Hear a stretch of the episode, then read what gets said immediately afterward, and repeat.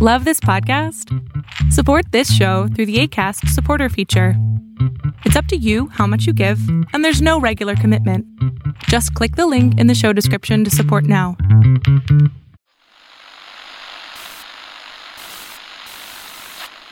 Nine, twelve, ten, twenty-eight, two, twenty-three.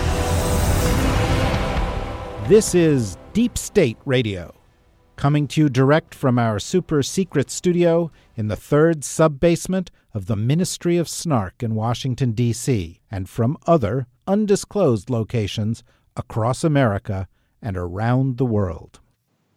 Hello, and welcome to another episode of Deep State Radio. We are deep into the summer now, just a few days left, and we are delighted to be joined today by Evelyn Farkas of the German Marshall Fund. Hello, Evelyn. Hi, David. And Joe Cirincione of the Plowshares Fund. How are you doing, Joe? Hello, David. Just great. And Rosa Brooks, deep in her basement bunker uh, in Alexandria, Virginia. Hi, Rosa. Hi, David. You can tell, you can hear when she's in the bunker, these special microphones that go deep, deep beneath the surface of the earth.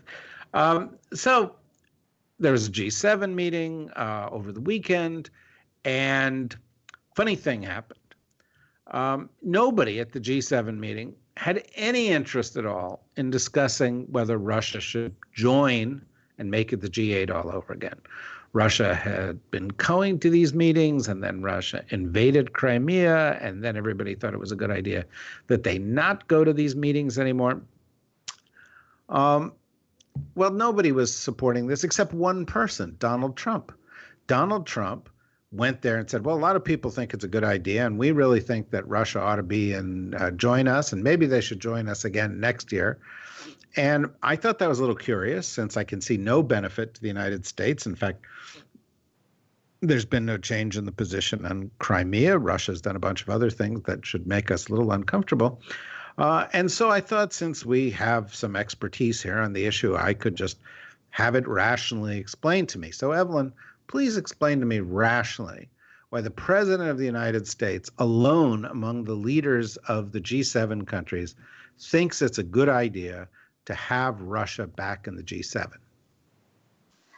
Well, I, I, I, I, will be rational, but I might have to speculate.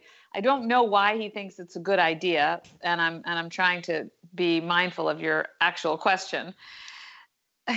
He may be doing this because he wants to get uh, in the good graces of Vladimir Putin. Maybe because he thinks he might help him win an election again. Maybe because he would like to do business with him when he's out of government. I don't know. But what I do know is that Russia, I was in this Situation Room in the White House. I know why and how Russia was kicked out of the G7. And it was because, first of all, it was done by uh, consensus, international consensus. It was not done by Barack Obama, as the president claimed in the press conference that he held today, and, or rather, this week. Um, and he, and it was as a result a direct result of the fact that Russia invaded its neighbor, invaded Ukraine, and illegally annexed Crimea, a territory that, again, is legally still part of Ukraine. So it, it was changing of borders for the first time since World War II through the use of military force that caused the G, the G8 collectively, minus Russia, to decide to kick Russia out. And that's it. Since then, of course, Russia has done a whole host of other things to upset the G7, which also would make it hard for Russia to get back in, even if they handed Crimea back to Ukraine on a silver platter. Okay. Well, that was a good description of how we got to where we are, and a little speculation about why um, Trump would do this. Um, I, let's turn to you, Joe, and and let's see if you will say that Trump is Putin's hand puppet, which is my conclusion. But go ahead. I think that the president of the United States is doing Putin's work. He is rewarding Putin. He's doing exactly what what Putin wanted and succeeding by beyond his wildest dreams, disrupting the Western alliance, is splitting key European allies from the United States, undermining the credibility of the United States. And here saying, well, if we're going to discuss these things, these big global issues, shouldn't we have Russia in the room with us, bringing him back in?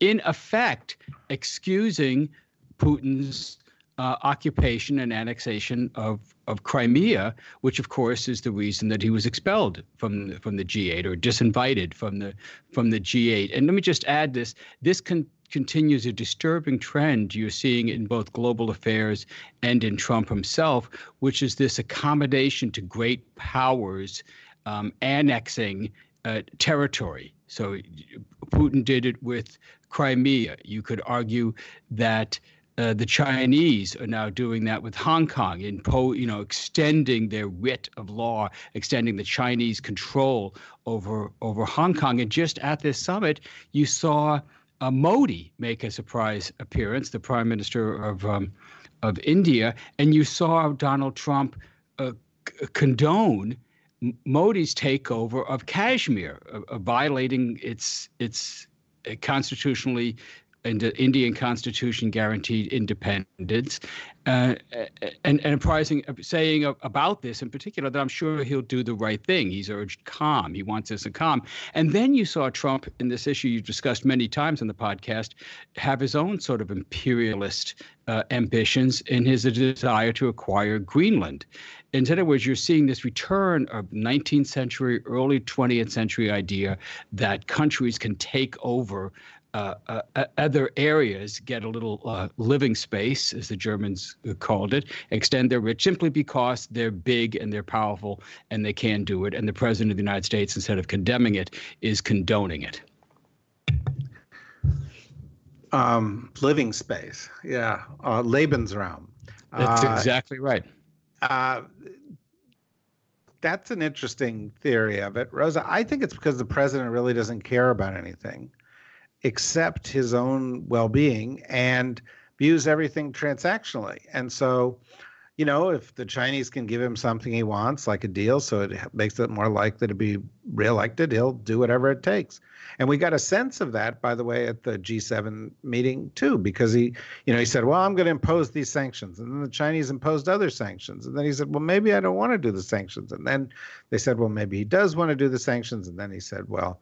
I think we've got a deal percolating. And it's very, very clear that Xi Jinping could go to Donald Trump tomorrow morning and say, here's the deal.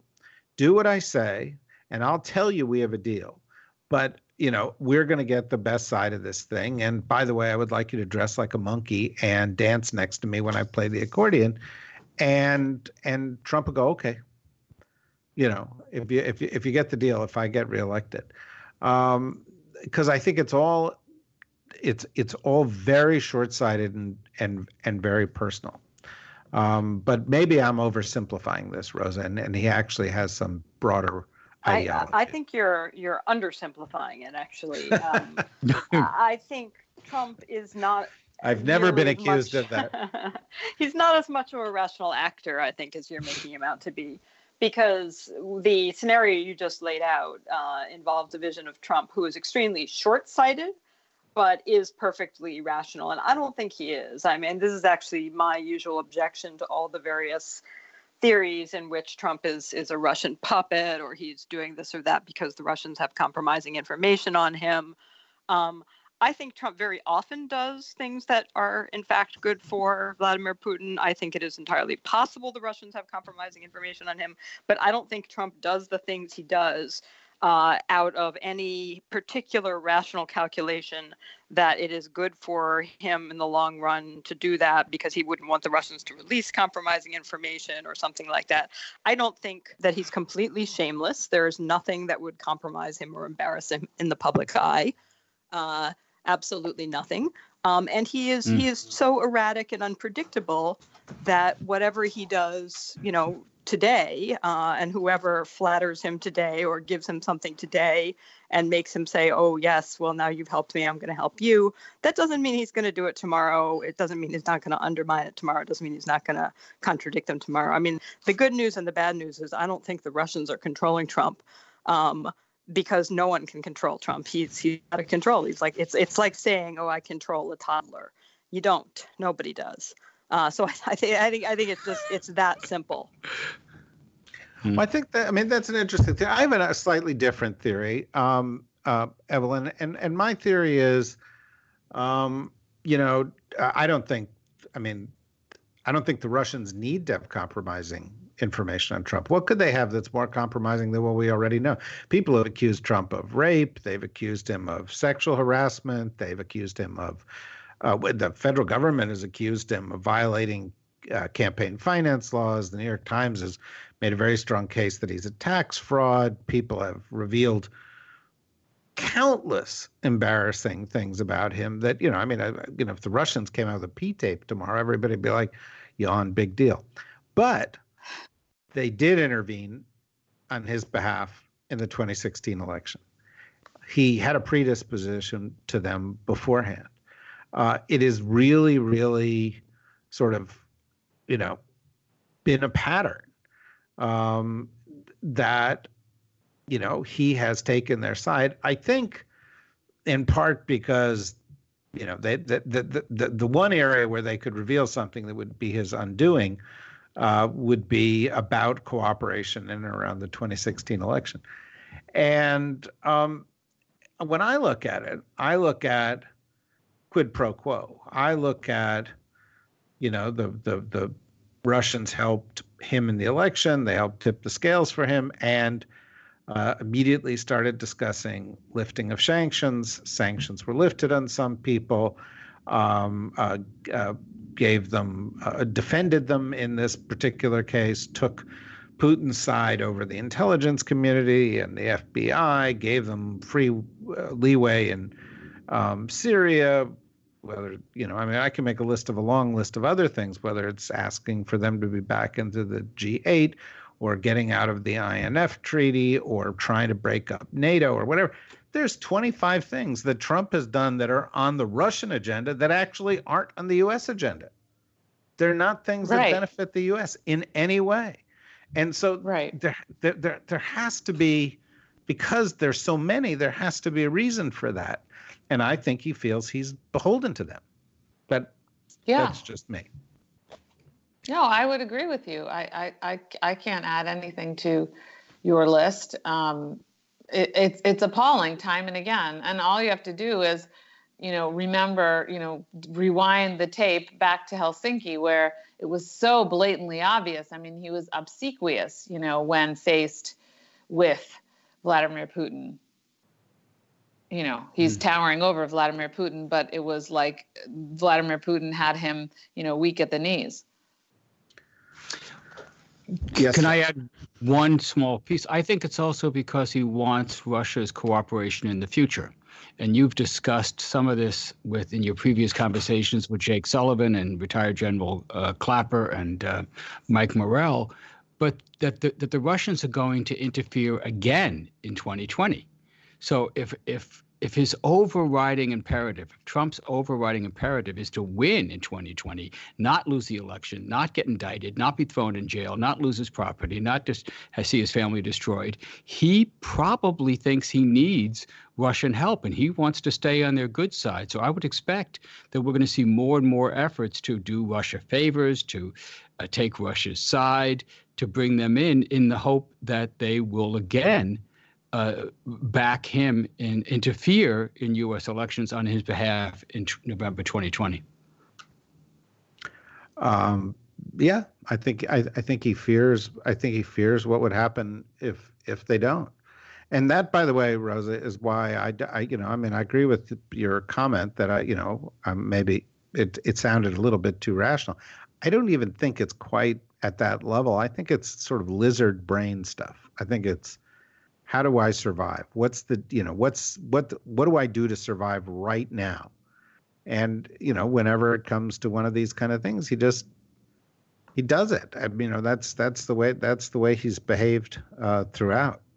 Um, anyway, Rosa, you know another thing that uh, came up in the course of this um, G7 meeting was uh, the fact that the, the president didn't seem like he wanted to be there Um, and he was very pouty about the whole thing. And he sort of sat there with his arms crossed and he didn't talk to people and he looked distracted. And he actually tweeted out things in the middle of his meeting with um, with Merkel. Um, I guess this goes back to your analogy of him as a, a, a toddler, but I've never really sort of seen this where the the you know he, he apparently didn't want to go in the first place. Uh, I don't think he thinks the other children play nicely with him. Uh, and then I don't know, Rosa, did you see the picture of Melania looking at Trudeau? I did not see that. No. Oh well, you know, you might want to Google that in the middle of the next exchange. But uh, there's a picture where Melania is looking at Trudeau like he's just the most beautiful man in the world. It, it's it's stunning, actually. It's really it's really a, quite quite quite a quite a great thing. Yeah. But she also she also likes French wine. That, that came up that came up today because um because uh, the French the uh, when Macron and Trump were standing at the podium today, French journalist asked Trump what excuse me whether Trump was going to uh, rescind his comment about wanting to put tariffs on French wines because he know because this French journalist noticed that the the first lady was enjoying some French wine the evening before, and so uh, President Trump uh, quickly responded that yes, his wife enjoyed the French wine, and that was it. He didn't answer about the tariffs. Jesus, it's it's. I, I I just have to believe. Typically, presidents they get a little bit deeper into their presidency, do more international stuff because you know it's harder to get stuff done and then they they can relate to these other world leaders because you know they're other world leaders and they have to go through the same kind of thing. But trump seems strangely isolated. Does he have any friends? I mean Rosa, that's a really interesting question. I i don't think he does have any friends. Um uh, it's like it's like the claim about nations having uh, no friends, only only no only interests. Um, except I'm not even sure Trump thinks he has interests. He's he has whims. He has whims and he has temporary favorites, but I don't think he has friends. And I don't think Melania likes him all that much. yeah, I don't. I don't. I uh, he's been shedding friends lately. You know that, so he has issues obviously with Scaramucci um, who's come out publicly and said that he was unstable and should be primaried or or should be somehow pushed aside. And then he has also Tom Barrack, who's now getting in trouble for um, how he spent the money, the inaugural funds, and those two apparently have fallen out. The only one who I still see will comment as if and be quoted as if he's a friend, although I suspect it's more of a professional friend, is that guy Chris Chris Cox, I believe is his name. He has some kind of publication. Um, so these are these are kind of transactional friends, I think. Well, I think Lindsey Graham will, if sometimes Trump finds a stick in the backyard, if he throws it, Lindsey Graham will let him fetch it. I mean, right? Trump's best friend, Lindsey Trump. Yeah, exactly. Lindsey Graham. He doesn't. He doesn't have a dog, but he's got Lindsey to sort of run up and and pant.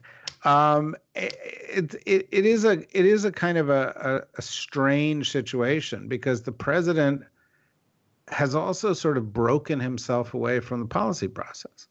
He doesn't have close advisors. Um, although I don't know, Evelyn, did you read the New Yorker article on Pompeo? Yes, it was fascinating. So Susan Glasser wrote that piece, yeah, and it went all the way back to Pompeo's beginning sort of from West, actually even before West Point. So he's originally from California. Who would have thought? And and um, and his evolution from kind of more left leaning to regular conservative to Tea Party to you know Trumpist. Um, she she traced it, and and a big part of his his it seems that his business and political career are he, oh, he owes a great deal of thanks to the Koch brothers and or Koch brothers. Um, and um, yeah, it's a very interesting profile that that Susan did.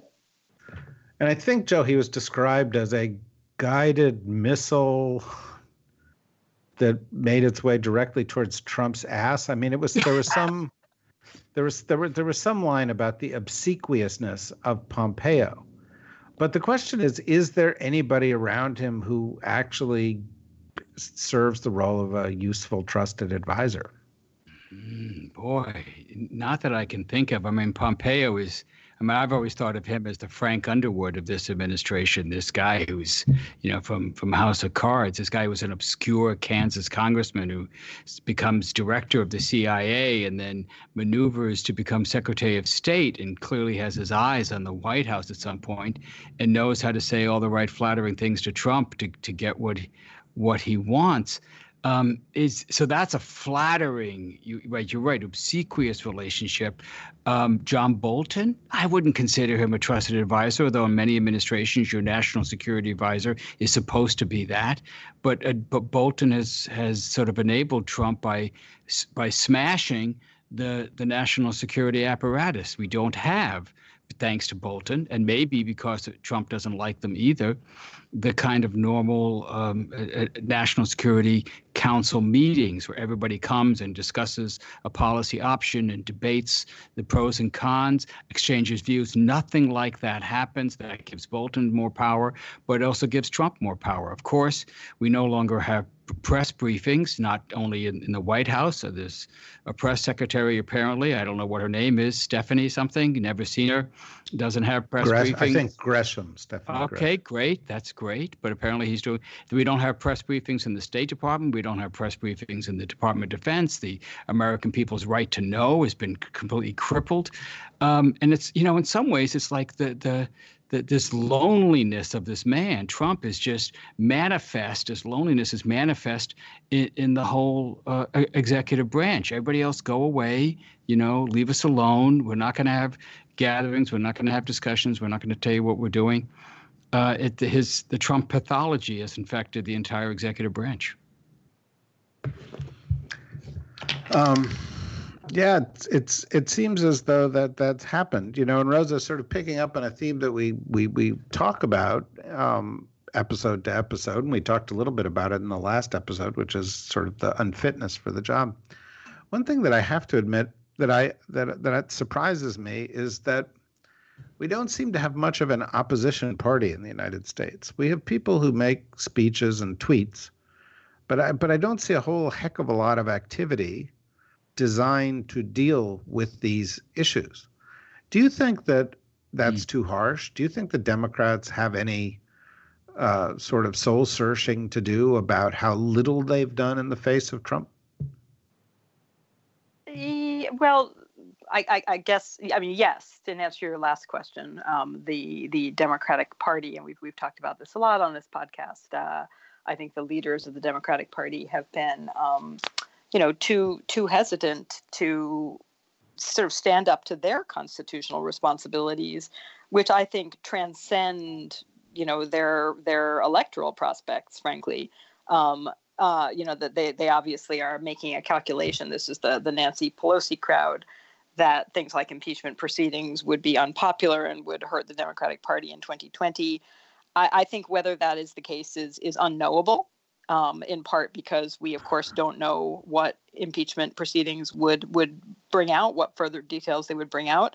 But I also think that you know that that speculative danger at the ballot box is is counterbalanced by the you know very real non-speculative long-term dangers of of you know ignoring a manifestly corrupt uh, and unfit president. Um, that said, like going going beyond the sort of leadership of the Democratic Party itself, I do think you're being perhaps too harsh if we look more broadly at uh, you know the opposition. I, I, think there is there is plenty of very active opposition. I think that one of the again sort of few silver linings of the of the Trump era is that it has really led to the um, mobilization um, of of thousands upon thousands upon thousands of Americans who were not politically active or engaged previously.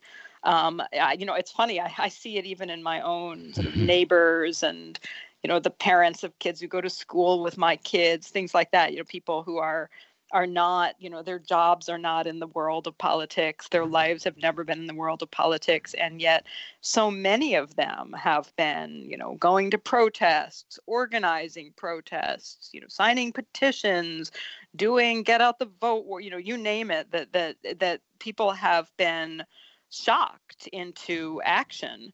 Uh, by Trump and so many of his policies, and the you know the resistance is alive and well. Uh, you know, will it again? Will it will it be successful in in an electoral sense? I, I don't know, but but I, I think that's actually one of the genuine silver linings is a is a far more engaged population that that that many people who had been kind of lulled into passivity of oh look you know the moral arc of the universe arcs towards justice. Barack Obama mm. got elected. He's a nice guy. He's African American. See, um, you know, everything is fine. Everything's going to be fine. Everything's going to just get better and better and better, slower, slowly, maybe slowly, but it's it's going in that direction. And that trend is not going to be reversed. Well, it was suddenly and shockingly reversed. Um, and that has really radically changed how many ordinary Americans think about politics. Yeah, yeah, it has. Now let's let's you know let's not dwell too much on ordinary Americans because none listen to this podcast. Um, let's sort of deal with the universe of what's true. You know, nobody's sitting there in a tractor going, "Oh, I want to hear more Joe Cirincione today." And, uh, you don't think they huddle? You, you don't think they huddle around their iPhone and share? Oh yeah, no. You could just see them at Tulsa at the diner going, "Do you see? Do you see the spandex Cirincione's been wearing recently? It's just amazing. I got to get one of those bike outfits. It's I'm gonna look so French." Um, but, uh, I'm biking home right after this podcast, and yes, I will be wearing bike shorts. wow, wow! Oh, please, please post those pictures for our fans on the on the, on the Twitter net. But um, but but let's talk about the inside the beltway take of this you know thing it's kind of late in the summer you know people you know the couple days of august and then we're into september and you know it's going to get pretty intense pretty quickly because we got september october november december january and then you're into primaries mm-hmm. and uh, um, people are going to start dropping out of this thing and polls are some of the polls are showing things that are tightening up on the democratic side um, but I, and and I don't want to put anybody in an awkward position. So you don't have to like declare allegiance, and I don't want you to condemn people you don't want to condemn. But when you talk to your friends, Evelyn, you know who are you know insiders, you're probably every night at cocktail parties and. oh yeah, you know me. Yeah. It's, kind of, it's probably a lot of rosé in your life, and and the, and people are you know talking at, at these at, at these things um, who who do, who are the insiders? Who who are sort of top of the list for the insiders and and the Democratic side in Washington? Well, that's interesting. I just had coffee with a very senior insider who could be a cabinet official in the next administration. And I think most of the insiders think there's a at least a 50% chance it's going to be Biden. And most of them are either working for him or say something along the lines of, well, he doesn't really need me anyway right now. Um, but all of those insiders, um, I think, frankly speaking, would prefer someone a little younger, to be honest. Uh, you know, I'm trying to be careful here um, um, yeah. someone younger, you know, and and not, but but everybody agrees that Joe Biden would be the perfect palate cleanser. You know, we would get the bad taste that Rosa described out of our mouths, and you know, maybe be able to turn over a new leaf. Maybe he would appoint a couple of um, never Trumper Republicans to his cabinet and at other levels in the government, and the Republican Party could maybe wrest itself back from Trump, and then we could, you know, get back to normalcy. Uh, to use a, a, long ago, long discarded campaign phrase from another time. I think it was Harding, um, mm-hmm. and so and so, you know, I think most people think it'll probably be Biden. The second likely one would be Elizabeth Warren, but people who are insiders of my ilk, meaning they're more center to right of center in terms of their where they fit in the Democratic Party, are concerned about Elizabeth Warren because many of us have Republican and independent friends, and we know that they find her somehow frightening and and and or off-putting, and they think and and the insider Democrats who are in the center.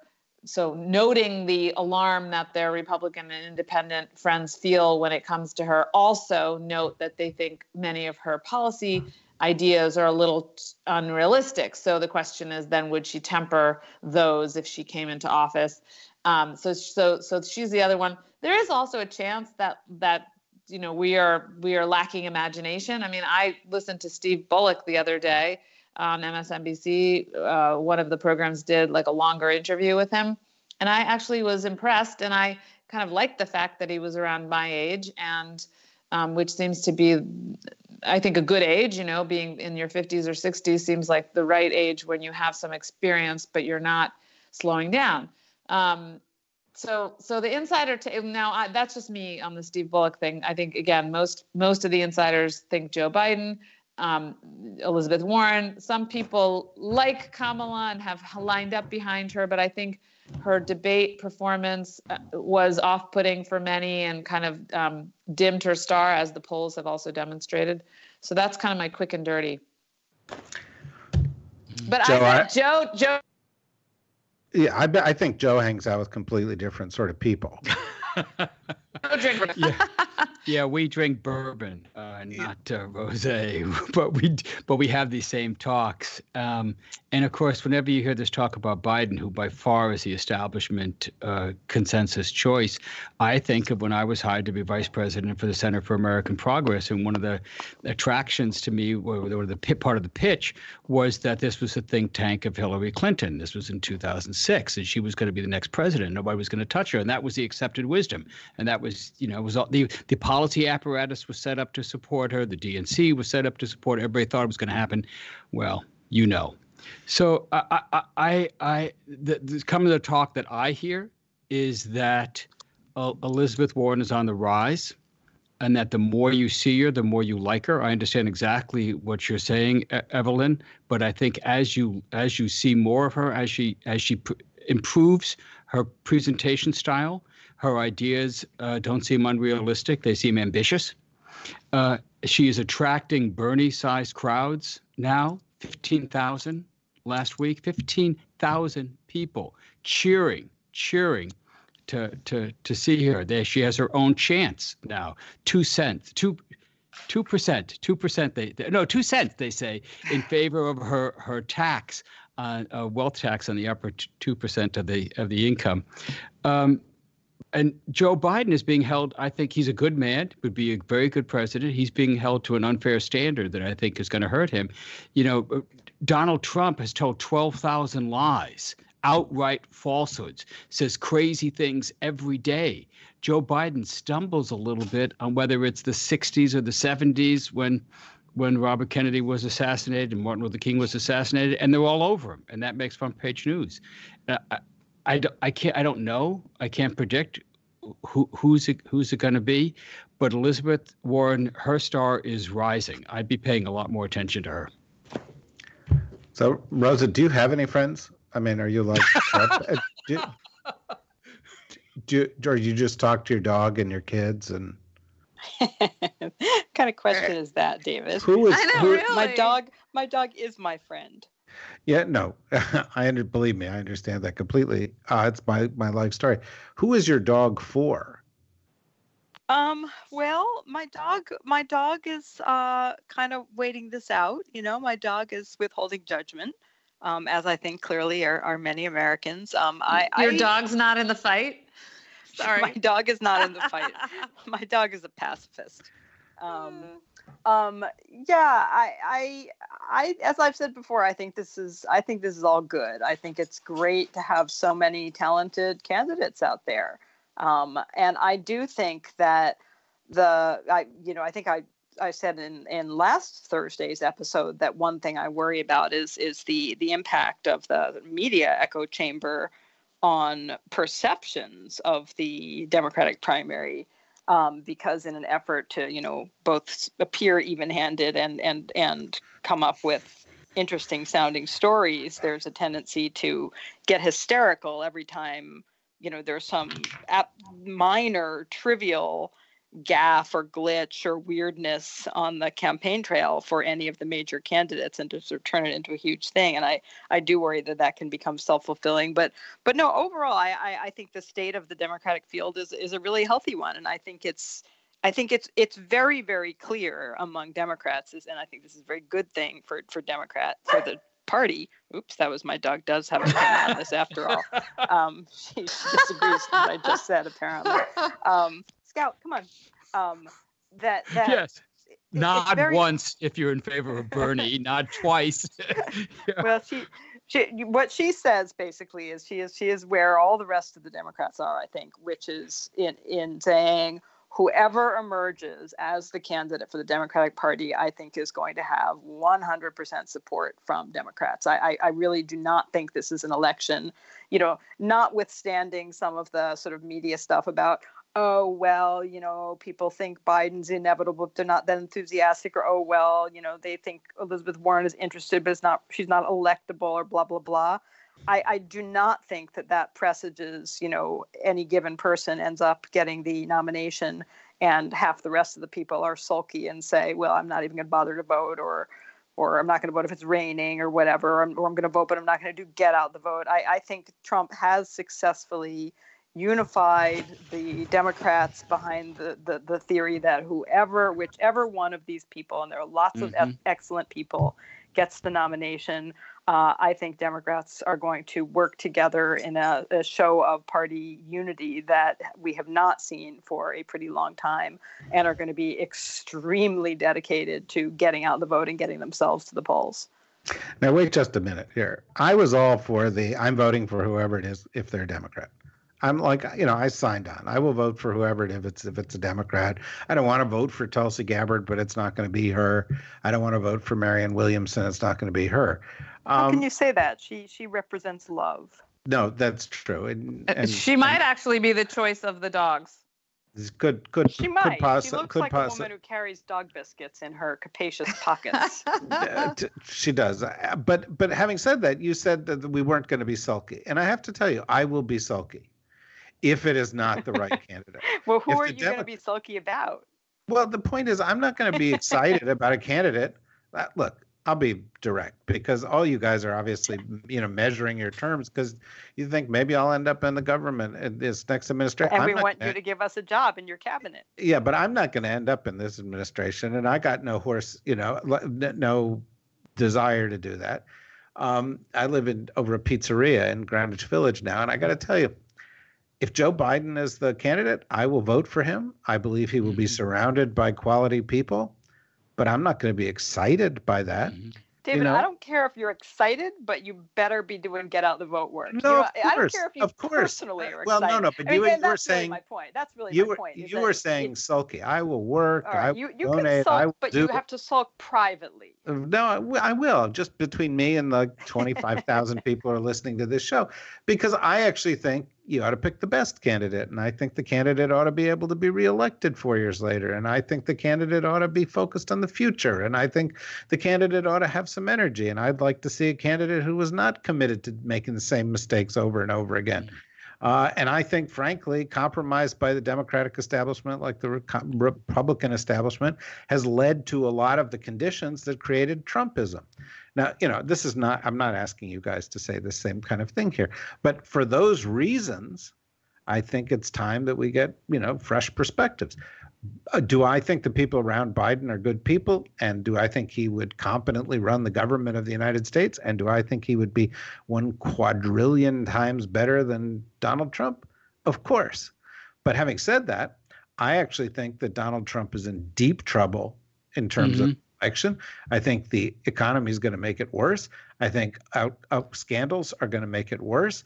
I think he is going to have uh, people in the Republican Party not super enthusiastic about standing next to him on platforms, and as a as a consequence, I think there are four or five Democrats that could beat Donald Trump. And what I'd rather do is I'd rather see the one who was the best president that could come out of that group be the candidate. Um, now, having said that, one last question. Uh, to, same question to each of you. Evelyn, if you talk to someone of your high powered foreign friends and they said to you, how many people have a legitimate chance to be the next president of the United States? What's the number? Uh, legitimate chance. I mean, I think there are probably about 10, you know, right now of all the uh, people who are vying. Uh, I, I, believe about nine have made it to the debate stage, but I think,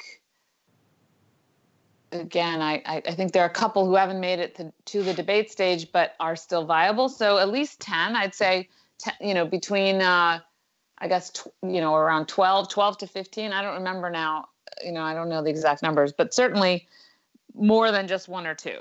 It's too early. It's too early. Okay, Joe, what do you think? How Jeez, many?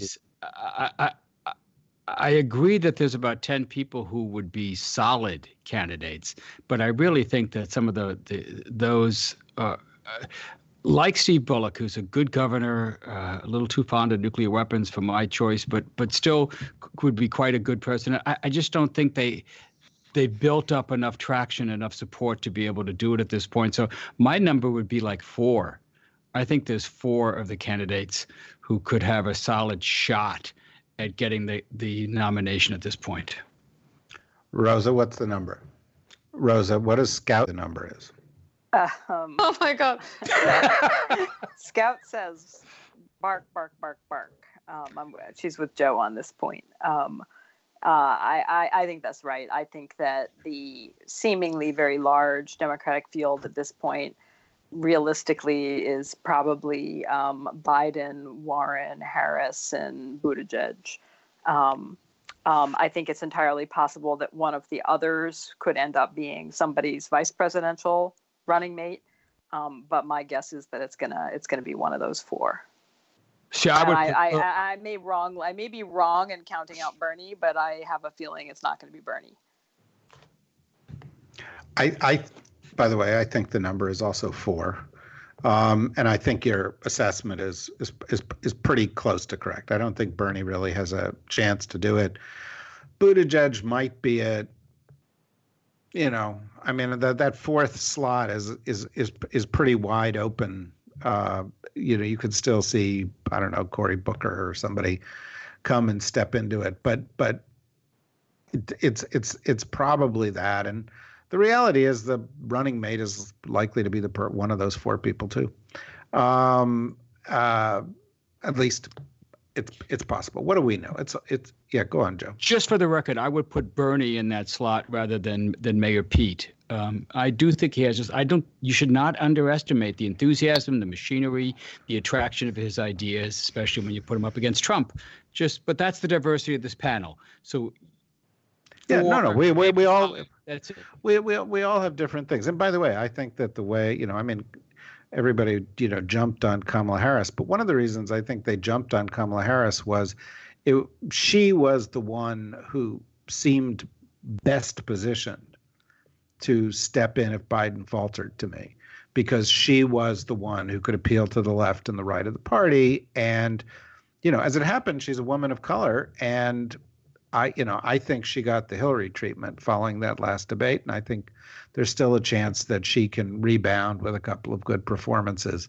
Um, very high quality candidate. Meanwhile, you know, the good news is any of those people become president of the United States, I'm perfectly happy with that, and much happier than I than I am right now. Having said that, it's not completely true because I go on vacation tomorrow, and I'm very happy about that, uh, and get to take a week of of of of, of break, and I hope that uh, um, all of you also get to enjoy the last few days of the summer before we come back hard um, into the real sort of nuts and bolts, the the year before the campaign. Uh, and and God knows what lunacy that's going to trigger from our president. Uh, in the meantime, thank you, Evelyn, and thank you, Joe, and thank you, Rosa, and uh, thank you everybody for listening. And for more of our podcast, go back and listen to what we've done recently because we've been producing actually a, unusually high number of podcasts a week the past few weeks. Go to the DSR network, listen to those other podcasts, and while you're there, uh, spend a moment, click on becoming a member, uh, and uh, helping to support this venture. Uh, so, uh, I personally will be back to you in the early days of September following Labor Day, and uh, wish you all a good Labor Day. Bye bye. Deep State Radio is a production of the Deep State Radio Network, a division of TRG Interactive Media. Our podcast today was produced in cooperation with Goat Rodeo Productions and was supervised by Ian Enright. Join us again for another episode of Deep State Radio. If you don't, we know where to find you.